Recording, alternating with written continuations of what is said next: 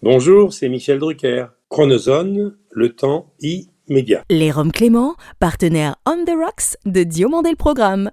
L'abus d'alcool est dangereux pour la santé, à consommer avec modération. Chronozone présente Diomandé le Programme. Now give me a beat. Toute l'histoire de la télévision française entre actu et nostalgie. Depuis Los Angeles, la vision hebdomadaire d'un télévore à l'œil unique. Entre série culte et héros éternel. 50 ans d'émission, 50 ans d'émotion. Le petit écran en ligne de mire. Ou quand les pages de récréado prennent voix. DLP, c'est maintenant. Diomandé le programme. Un chaleureux merci cette semaine à ceux de nos 1 400 000 auditeurs français et francophones de Dubaï et de Norvège, dont nous saluons la fidélité sans faille. Salut, je suis David Diomandé. Bienvenue dans DLP Vacances pour le meilleur d'une télévision clairvoyante, sans le pire d'une télévision beaucoup vue et si peu corrigée. En plus de 45 années d'un parcours audiovisuel qui marie l'or info au gris de l'air ORTF, elle aura vécu autant de révolutions journalistiques que d'évolutions cathodiques. Douée d'une présence forte à l'antenne autant que discrète dans la vie, ex-icône de la mi-journée, parfaite en binôme comme en solo, DLP Vacances a choisi le week-end de son 75e anniversaire afin de mettre son parcours en lumière. Nous parlerons du contrôle de la hausse des prix avec notre invité de ce 13h. Marie-Laure Augry est notre dossier journalistique du mois. De son côté, histoire de joindre l'utile à l'agréable, elle se sera parallèlement prêtée au jeu de l'interview, posant ainsi un regard posé sur un parcours riche de rencontres et d'expériences. Souvent drôle et pleine d'énergie, elle manie l'or des mots au gré de son humeur. Bonjour, c'est Marie-Laure Augry. Bienvenue dans Diomandé le programme. Marie-Laure Augry est donc l'invitée de DLP Vacances. Auparavant, retour sur la carrière journalistique jamais Augry, d'une Marie-Laure jamais aigrie qui fêtera en octobre prochain ses 50 ans de journalisme. Il serait ainsi aussi vain qu'inélégant de vouloir résumer le parcours de cette curieuse du monde à son septennat parallèle au premier du président Mitterrand, aux côtés du cultissime Yves Mourouzi sur TF1. Allô, Marie-Laure est peut-être ce que certains d'entre vous se rappellent lui avoir dit il y a 30 ans, en tant que téléspectateur de la Une, en appelant à ses compétences de médiatrice d'alors. Bonjour, aujourd'hui et demain, Paris au Bataclan se déroulent les premiers états généraux du SIDA. Car, en plus d'avoir été une icône de notre 13 heures entre Mourouzi et Jean-Pierre Pernaud, Marie-Laure Augry fut également, durant une quinzaine d'années, une excellente médiatrice des rédactions de votre télé, la nôtre, de TF1 à France 3. À tel point que votre télé et vous ne lui êtes absolument inconnus, elle qui cultive au gris de son humeur permanentement optimiste ce lien si précieux qui l'unit à nous depuis cinq décennies. Si un jour en France quelqu'un vous dit qu'il n'aura jamais entendu parler de Marie-Laure Augry, c'est qu'il n'y aura jamais vécu entre 1972 et aujourd'hui. Bienvenue, nous aurons un petit peu la tête dans les étoiles ce matin. Il est incontestable que ces 7 ans au pilotage du puissant trésor de TF1 avec Yves Mourouzi et la conduite du 12h45 de la 5, certes courte mais marquante, font partie des temps forts de la vie journalistique d'une femme aussi discrète que concrète et aussi bienveillante que compétente. Et parce que Marie-Laure Augry fait partie des histoires vraies, au sens littéral du terme, de la télévision française, nous nous devions de célébrer cette femme de passion en ce week-end pour elle symbolique. Merci Marie-Laure de faire partie de cette génération, trois à cheval sur la déontologie et la rigueur journalistique. Et heureux 75e anniversaire Marie-Laure, bonjour. Bonjour. PS, on se retrouve pour l'interview? La démocratie doit tendre euh, à la liberté et à préserver la liberté. Bonjour Marie-Laure Augry Bonjour David. Joyeux anniversaire en ce dimanche 27 février C'est trop gentil.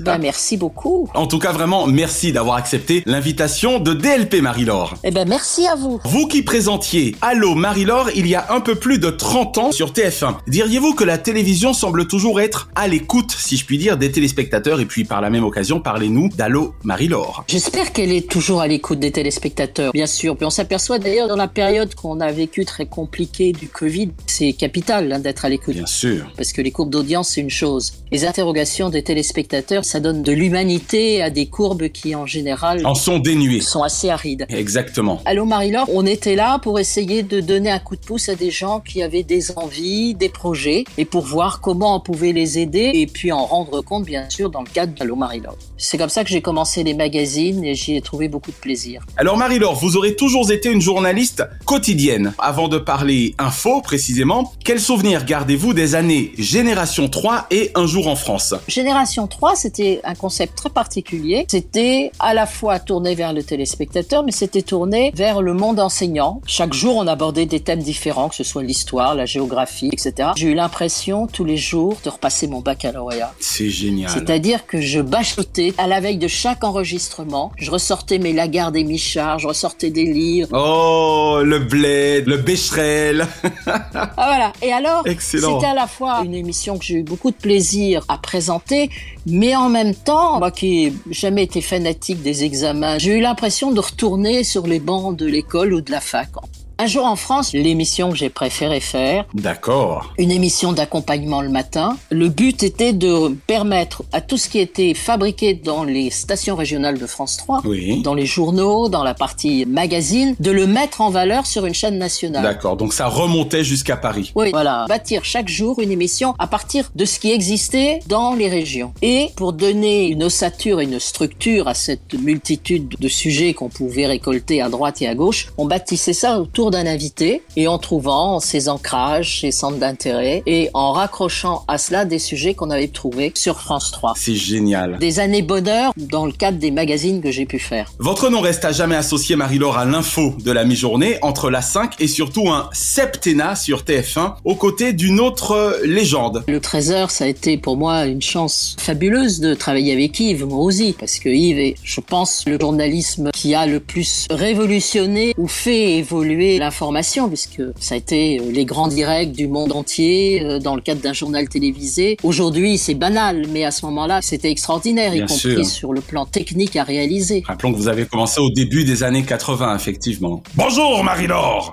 Exactement, les années 80. Donc j'ai eu la chance de pouvoir faire le journal avec Yves et la chance surtout que euh, cette complicité d'antenne était une complicité dans la vie. Voilà, Yves c'était mon grand frère, le parrain de mon fils. D'accord. Je suis restée très très proche de sa fille euh, Sophie. Je pense que c'est assez rare, mais c'était beaucoup lié à sa façon d'être et à son tempérament. Et puis c'est trouvé que tout ça s'est très bien accordé entre nous. Ça a été une aventure professionnelle et une richesse humaine fabuleuse. C'est cette complicité en fait qui visiblement a beaucoup marqué. Vous pensez à lui souvent? Ah oui, très très Ouais. souvent, bien sûr. Ah oui, oui, oui. Des fois, je me dis, tiens, qu'est-ce qu'il aurait dit, qu'est-ce qu'il aurait fait, ou je me remémore nos fous rires. Il est toujours très présent et très précieux. Alors Marie-Laure, fidèle à votre sens de l'éthique et votre amour du public, ces dernières années ne vous auront-elles servi à être autant médiatrice des rédactions que lien entre France Télévisions et son public? Quand un jour en France s'est arrêté, Ouais. j'ai fait une émission en région qui s'appelait Hors la ville pendant quelques mois, et puis on m'a proposé d'être médiatrice. C'était une fonction qui avait été créée deux ans plus tôt D'accord. et qui est une obligation du service public d'avoir des médiateurs. D'accord. Pour qu'il y ait ce lien privilégié entre le téléspectateur et Et le groupe le groupe et en l'occurrence les journalistes. Oh d'accord, ça envoie surtout en fait à la rédaction. Oui, alors moi j'étais médiatrice des rédactions de France 3, c'est-à-dire de l'ensemble des rédactions. Voilà, être là à l'écoute du téléspectateur, ses ressentis, ses interrogations, son regard sur la manière dont on traite l'actualité et en même temps pour faire vivre ses paroles en interne et j'avais une émission une fois par mois qui s'appelait Votre télé et vous et j'ai beaucoup tenu à retrouver sur un plateau des téléspectateurs et des journalistes pour échanger sur comment se fabrique l'information, quels sont nos choix et en même temps quelles sont les attentes de ceux qui nous regardent. D'accord. Cette co-construction de l'information, je pense qu'elle est encore plus importante aujourd'hui qu'elle était hier avec les réseaux sociaux, Mais Internet. Chacun est un peu acteur de l'information. C'est clair. Vous vous occupez à titre bénévole d'assises dont je souhaiterais que vous nous parliez car elles auront lieu prochainement pour autant que je sache. Voilà, elles existent ces assises depuis 15 ans, initiées par un journaliste qui s'appelle Jérôme Bouvier. Oui. Et c'est une association qui a créé ces assises dont je suis la vice-présidente aujourd'hui. Les prochaines auront lieu à Tours au mois de mai, le 10, 11 et 12 mai. Assises internationales du journaliste de Tours. D'accord. Et au mois de mars, à Tunis, si tout va bien, le Oui. 17, 18 et 19 mars, pour le sud de la Méditerranée. Les assises, c'est un temps fort, privilégié, où se retrouvent des journalistes, des chercheurs, le public pour un échange, une réflexion autour de l'information, de l'actualité. Les dernières avaient pour thème urgence climatique et responsabilité journalistique. On en a fait aussi, bien sûr, sur informer au temps du Covid. Et Dieu sait si ça pose beaucoup de questions. C'est clair. Et celles qui vont avoir lieu à Tunis sera autour du thème de l'urgence journalistique. Quelle ancienne série ou ancien feuilleton regarde encore Marie-Laure Augry aujourd'hui ou serait-elle susceptible de regarder facilement? Mes parents ont acheté un poste de télévision la première fois où j'ai présenté le journal du soir. C'est-à-dire dans les années 70. En 1975. Voilà. Donc j'ai pas de souvenir d'enfance de la télévision. D'accord. Je ne suis pas très feuilleton et pas très série, mais celle que je pourrais regarder volontiers, c'est Colombo. Ah En plus, on l'a reçu, euh, Peter Falk, dans 13 heures. C'était au moment du festival de Cannes. Oh mon dieu. Colombo, on peut encore le voir sur les chaînes françaises. Euh, Bien sûr, notamment sur TMC, TV Braise. Ah oui, TV Braise aussi. Ah bah. Vous voyez, hein, j'ai beau être à Los Angeles, mais dès qu'on me parle de Peter Falk et de Colombo, je démarre au quart de tour. Ça reste ma série préférée. L'univers du plus célèbre des officiers de police de Los Angeles. Colombo fête ses 50 ans. Et je me souviens, justement, quand on était à Cannes, Ouais. un matin, rentrant dans un café, il était là, tout seul, à une table, en train de prendre un café. C'était assez extraordinaire dans un petit bistrot de Cannes. Waouh, c'est génial. Marie-Laure Augry, fan du lieutenant Colombo. Exactement. Ah bah, ça fait plaisir. Même question Marie-Laure, mais pour les dessins animés. Pour les dessins animés, alors je les redécouvre avec mes petits-enfants. Moi, c'est l'univers de Walt Disney, bien sûr. J'ai les souvenirs de mes enfants regardant Princesse Sarah, cette petite fille qui était quasi martyrisée, toute seule dans son pensionnat. Comme Candy, bah oui. Ah, Voilà, ça leur plaisait bien. D'accord. Ou l'inspecteur Gadget. Ah, très bien. Ting, ting, pong. Ting, Et là qui va là Inspecteur Gadget. Et là, ça va pas. Ouh, ouh. Alors, les souvenirs que j'ai, parce que je voyais ça quand j'allais chez des gens qui avaient la télévision, c'était Bonne nuit, les petits. Il va falloir que je les montre à mes petits-enfants, ça leur plairait beaucoup. Exactement. Bonne nuit, les petits. Quel animateur kiffez-vous le plus actuellement ou avez-vous le plus kiffé par le passé? J'aime bien dire kiffer à une grande dame comme vous. Ouais, ouais, Ça, c'est des questions terribles. Il y a quelqu'un qui, de par sa longévité, j'espère qu'il m'en voudra pas, Ouais. Il a commencé dans les années 80 et aujourd'hui il reste un grand animateur très diversifié parce qu'il fait des jeux, des grandes émissions musicales. Il est tous les jours à la radio dans une émission d'accompagnement qui reçoit des invités à la fois un peu culturels et d'amuseurs. Voilà, c'est Nagui. Bonsoir, merci de rester fidèle à N'oubliez pas les... Je pense pas qu'il vous en veuille, d'autant qu'en plus il revient très souvent pour diverses raisons. Hein. Certains c'est directement par rapport à Taratata, pour beaucoup c'est par rapport à son sens de la répartie, donc je pense que c'est un très bon choix. Mais c'est ça, son humour, sa répartie. Il est à l'antenne comme il est dans la vie. Exactement pareil. Alors Marie-Laure, un journal télévisé ou un présentateur, ou présentatrice évidemment, de journal télévisé favori? Je vais mettre en haut de la pyramide Yves Mourouzi. Mais ça, c'était hier. Il y a quelqu'un que j'aime bien aujourd'hui qui est un joker, qui n'est pas un tenant du titre, Un titulaire, comme on dit. qui est pas un titulaire. C'est Thomas Soto parce que j'aime son humour, Ah oui. son œil rieur, sa façon un peu décontractée Exact. qu'il a de présenter le journal télévisé. Il est pédagogue. Ça aussi j'aime beaucoup. Il a toujours la petite info en plus, je trouve. La petite info, la petite note d'humour, le petit sourire, euh, l'œil qui pétille. Il est vivant. Élysée 2022, le nouveau grand rendez-vous politique de France 2. Et enfin Marie-Laure, tout genre confondu, quel est le nom de votre programme favori de tous les temps? Alors là, mais c'est une question impossible, ça.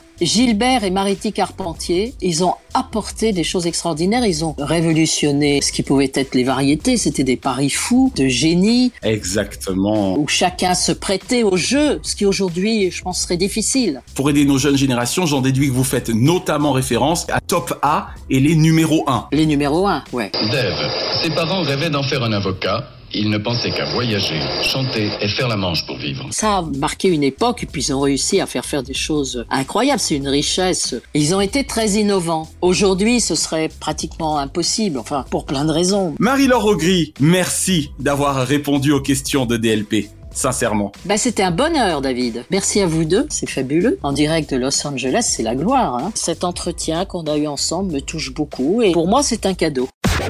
Cette semaine, la chronozone en vacances vous emmène de nouveau dans le riche univers imaginé par Christophe Isard et ayant fait suite à L'île aux enfants. Aujourd'hui, direction le village dans les nuages. Nous arrivions d'un pays sans lumière, nous naviguions Je vous avouerai que l'orphelin de Casimir et de Julie que j'étais devenu se consola vite de la disparition du monstre gentil auprès de Patanok et Nuka. Admettons qu'à l'âge de 10 ans, l'on est plutôt du genre ingrat. En même temps, avec Christophe Isard de nouveau à la manœuvre, je n'eus guère, rétrospectivement, le sentiment d'avoir trahi Casimir. Et puis il faut dire que tout là-haut, sur leur nuage magique, les Tirocs, les Paltocs, enfin si vous préférez les Abars, et les Terriens du nuage, Émilien Duboeuf et Oscar Paterne, captivaient mon attention. Vous vous sentez bien euh, Mais absolument D'ailleurs, si je ne me sentais pas bien, hein, j'irais me faire sentir par un autre. Hein. Sans compter le haricot magique qui permettait de grimper depuis la Terre, le très sympathique ordinateur féminin Ding Ding une fusée paragrève a heurté le nuage. Et surtout, le génial vidéotélescope qui permettait de tout ça voir de la planète bleue. Dans mes souvenirs, Patanok et Nuka étaient mes personnages favoris. Je me rappelle du reste Patanok nommant systématiquement son père Paltokpa. Ah, bonjour Paltokpa. Calamina, j'ai entendu qu'un message venait d'arriver. À l'instar de l'irremplaçable Louis de Funès, Christophe Isard est un homme de bande. D'où le bonheur d'avoir retrouvé sur ces 650 épisodes diffusés entre le 13 septembre 1982 et le 28 juin 1985 des voix connues. Ainsi, Yves Brunier, ex-Casimir, était Oscar, Gérard Camoin, ex-Hippolyte, était Paltoc, Eliane Gauthier, ex-Julie, était la voix de l'ordinateur Ding Ding, Jean-Louis Terrangle, ex-Fulbert alias Monsieur du Snob, était Tiroc, Boris Chegam, ex-Léonard le Renard, était Émilien, et Patrick Bricard, ex-François, était la voix de Carpoc. Des décors flashy, comme pour l'île aux enfants, des personnages évidemment colorés, des trouvailles sympathiques, tels les fluo-raquettes, la boîte à messages ou le spatio-globe, et évidemment un générique magique interprété par Dominique Poulain. Et puisque dans toute bonne émission de Christophe Isard, il y a des séquences intercalaires, le village ne dérogea à la règle avec nombre d'entre elles. Trop innombrables pour être ici cités, je me contenterai de vous énumérer mes favorites, savoir les souvenirs d'Oscar et Émilien, les boules et les cubes, et surtout les engrenages qui devenaient complètement fous dès lors qu'ils apercevaient la souris. Voilà Christophe Isard, ce n'est donc un Isard, pardon, un hasard, si DLP Vacances vous rend hommage, l'année des 40 ans de la fin de l'île aux enfants et de ceux du début du village dans les nuages sur TF1. Vous qui fêterez vos 85 printemps le 30 mai prochain, vous demeurez à vie le papa cathodique de millions d'entre nous, aux côtés de notre maman, Dorothée. Vous n'avez pas le monopole du cœur. Je crois aux forces de l'esprit. Amis de la démocratie, bienvenue dans Président Ciel, chronique apolitique dont la seule vocation est d'inciter à la votation une jeunesse française désabusée car abusée, auprès de laquelle le vote n'a plus la cote. Posons-nous cette semaine la question suivante. À deux mois du résultat du second tour de la présidentielle, France des meetings ou France des mythos? Et c'est reparti de plus belle, d'autant que depuis 40 ans, c'est le même rituel, à quelques semaines du vote crucial, qu'il est bon de donner au peuple à entendre ce qu'il lui croit vital, de l'espoir. Véritable démonstration de force aux yeux des candidates et des candidats, cependant que démontrant véritablement leur inaction le reste du temps, ces meetings sont pour nos politiques de tous horizons l'occasion de prouver et d'éprouver leur popularité ou de susciter l'hilarité à travers leurs discours. Face à deux tiers d'électeurs ne sachant parfois pour qui ils ont l'intention de voter, nos candidats au palais ne tarissent d'efforts afin de les convaincre et de les rallier à leur nom, surtout dans la dernière ligne droite.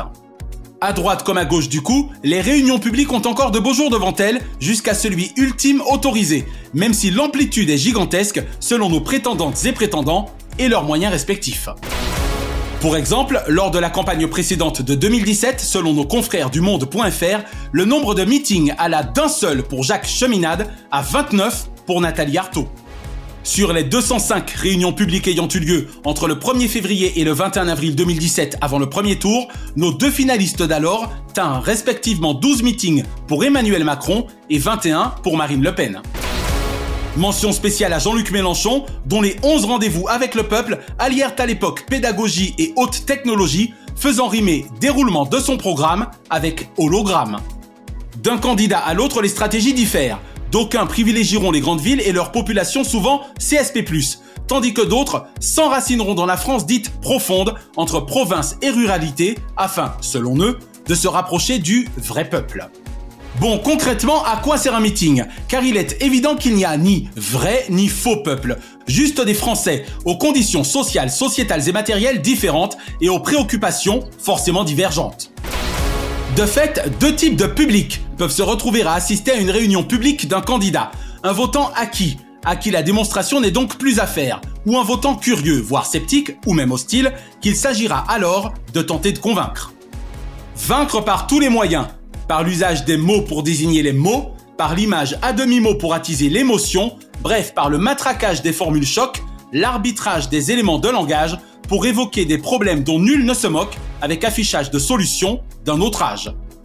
Souvent entre crise et gesticulation, mépris de l'adversaire et vocifération, arrivée à l'américaine mais solution à la française, vidéoclip et émotion, musique et affirmation et jolie rythmique de déclaration, nos candidats donnent à leur soutien comme à leurs adversaires de quoi alimenter le buzz du lendemain et non la base de lendemain qui chante.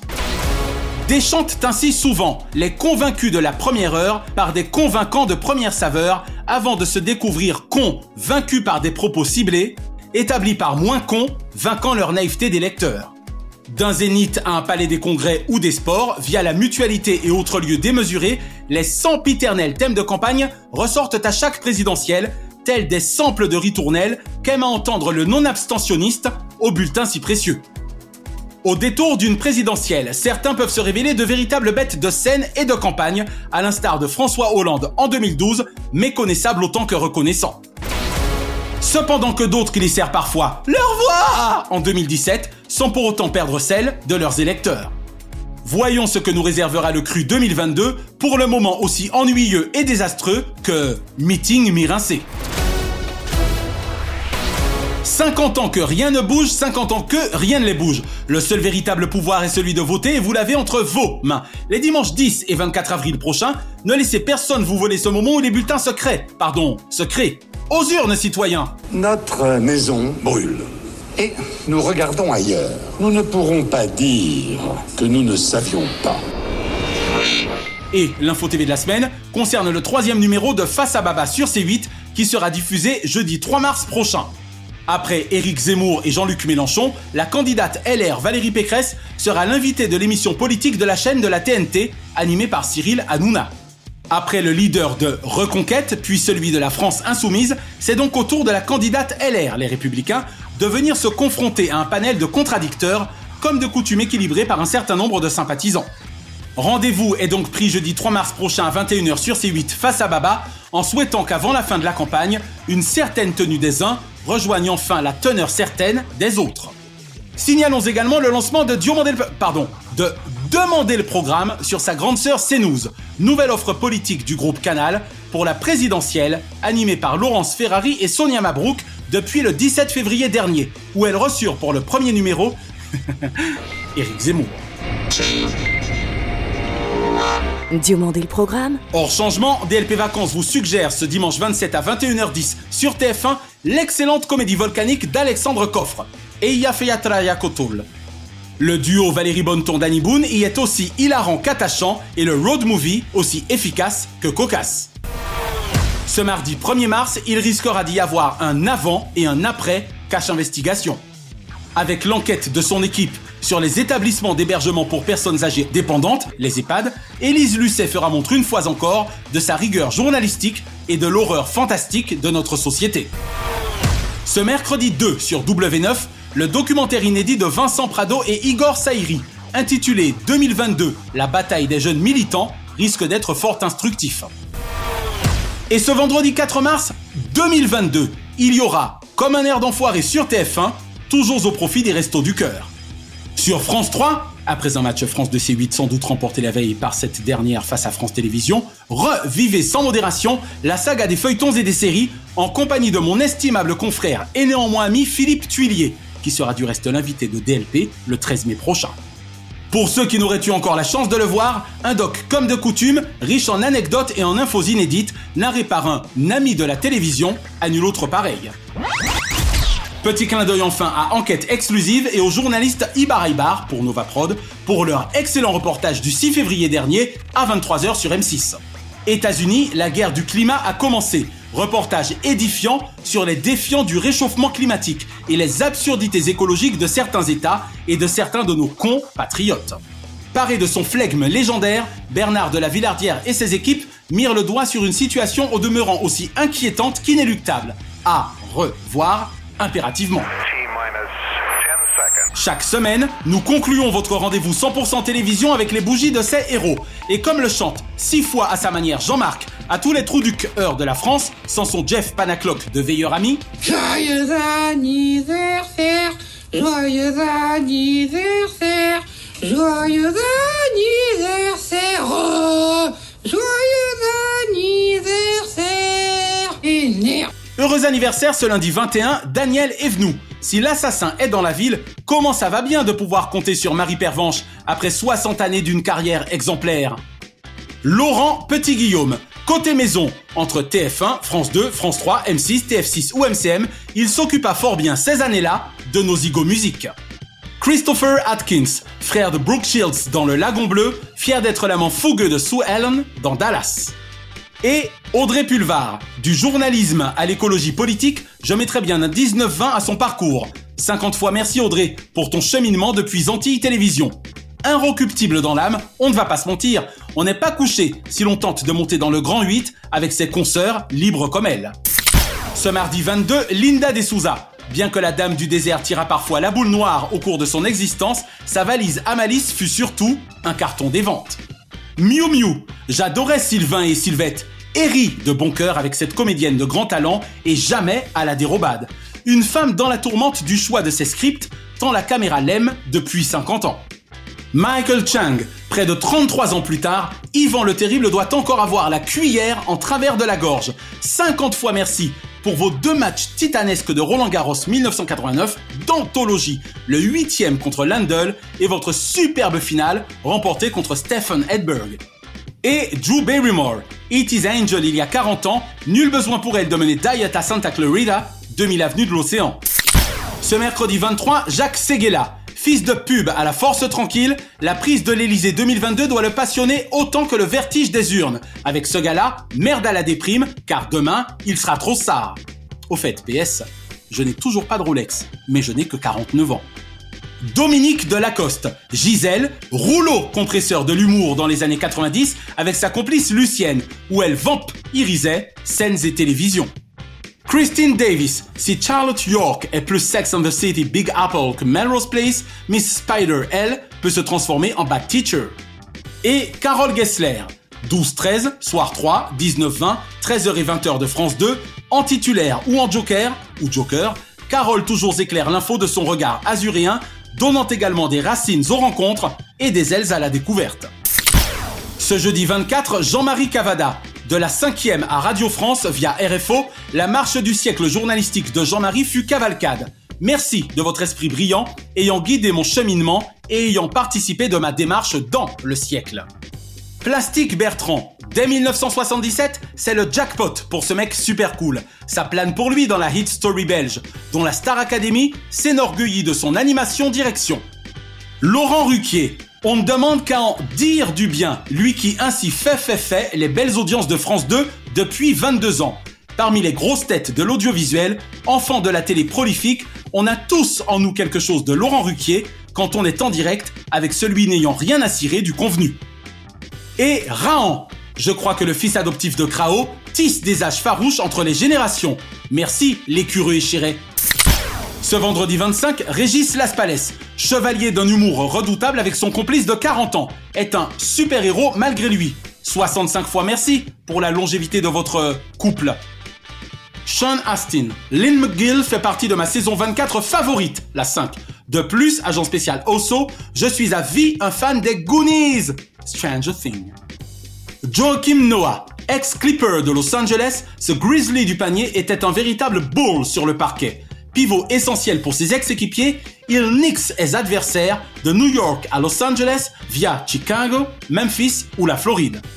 Et Zaya Dehar, longtemps les fans de l'ex-escorte l'exhortent à plus d'apparitions en Dehar de l'affaire portant son prénom. 30 fois bravo précisément pour votre sens des affaires et votre décence Zaya, fière. Ce samedi 26, Virginie Lemoine, Du comique à la comédie via le drame, en famille d'accueil télé, théâtre ou cinéma, la bif est souvent le moine. Et Hélène Ségara, émeraude de la variété française, Allo Gulli ICBB lui permit de faire Risette, ou plutôt Rizzo, en télévision. Et ce dimanche 27, Yolande Moreau, triplement césarisée, la bruxelloise qui fit les beaux jours de Canal dans les années 90 est loin d'avoir une vie des chiens. Grant Show, tandis que l'existence des Devious Maids est bouleversée à Beverly Hills, Jake est toujours aussi handsome à Melrose Place. 60 fois bravo Grant de poursuivre le show dans la dynastie des Carrington. Julie Andrieux, c'est à vous que je pense immédiatement côté cuisine en télévision sans vouloir en faire tout un plat. Thomas Pesquet devient en l'espace de 6 mois à compter du 17 novembre 2016 l'une des icônes de Baïkonour. Premier français commandant de bord de l'ISS en octobre 2021, ce génial ingénieur est aussi spationaute que passionnant. Et Marie-Laure Augry, bien sûr, invité premium de votre émission aujourd'hui, les missions d'information de cette grande dame de l'actu furent toutes couronnées de médailles d'or de l'ORTF à France 3 via l'A5 et TF1. 75 fois merci Marie-Laure pour tes loyaux services de sacrée médiactrice. Une pensée enfin pour les cultissimes Paul Prébois, Roger Giquel, Steve Jobs et Claude Lombard, qui étaient nés respectivement les 21 février 1927, 22 février 1933, 24 février 1955 et 25 février 1945. La semaine prochaine, Claire Dabrowski, ancienne directrice Pepsi des magazines de France 2 et ex-directrice générale audacieuse de Teva, sera l'invitée de DLP Vacances. Et nous consacrerons notre dossier à six autres pionnières tout aussi avant-gardistes que notre invitée, savoir Christine Bravo et ses chroniqueuses au sein du cultissime Froufrou, produit par Thierry Ardisson. Retrouvez l'intégralité des épisodes de Diomandé le Programme et DLP Vacances sur votre plateforme de podcast favorite. Abonnez-vous à notre YouTube Chronozone et à notre Facebook Diomandé le Programme. Comme Diomandé le Programme, DLP Vacances est produit par Chronozone Corp Burbank, Californie et intégralement réalisé par Naya Diamond. Notre adamantine reconnaissance à Fabrice Lana, Sylvain Morvan, Thierry Burtin, Jean-Guillaume Dufour, Laetitia Berry, Dundee et Dave Marsh, Mr. Splat. Remerciements angelinos à Kate, Diane, Sheena et Ramzi Malouki, ainsi qu'à Jean-Marc Decrény, Frédéric Dubuis, Francis Marion, Gauthier Seyss et Charles Larcher pour leur inestimable confiance. Je suis David Diomandé. Ensemble, votons contre l'abstention. Vive la télévision pour le meilleur de ses fous rires. Pas vrai, Madame Christine Bravo Il est désopilant C'est dégueulasse Chronozone, le temps immédiat.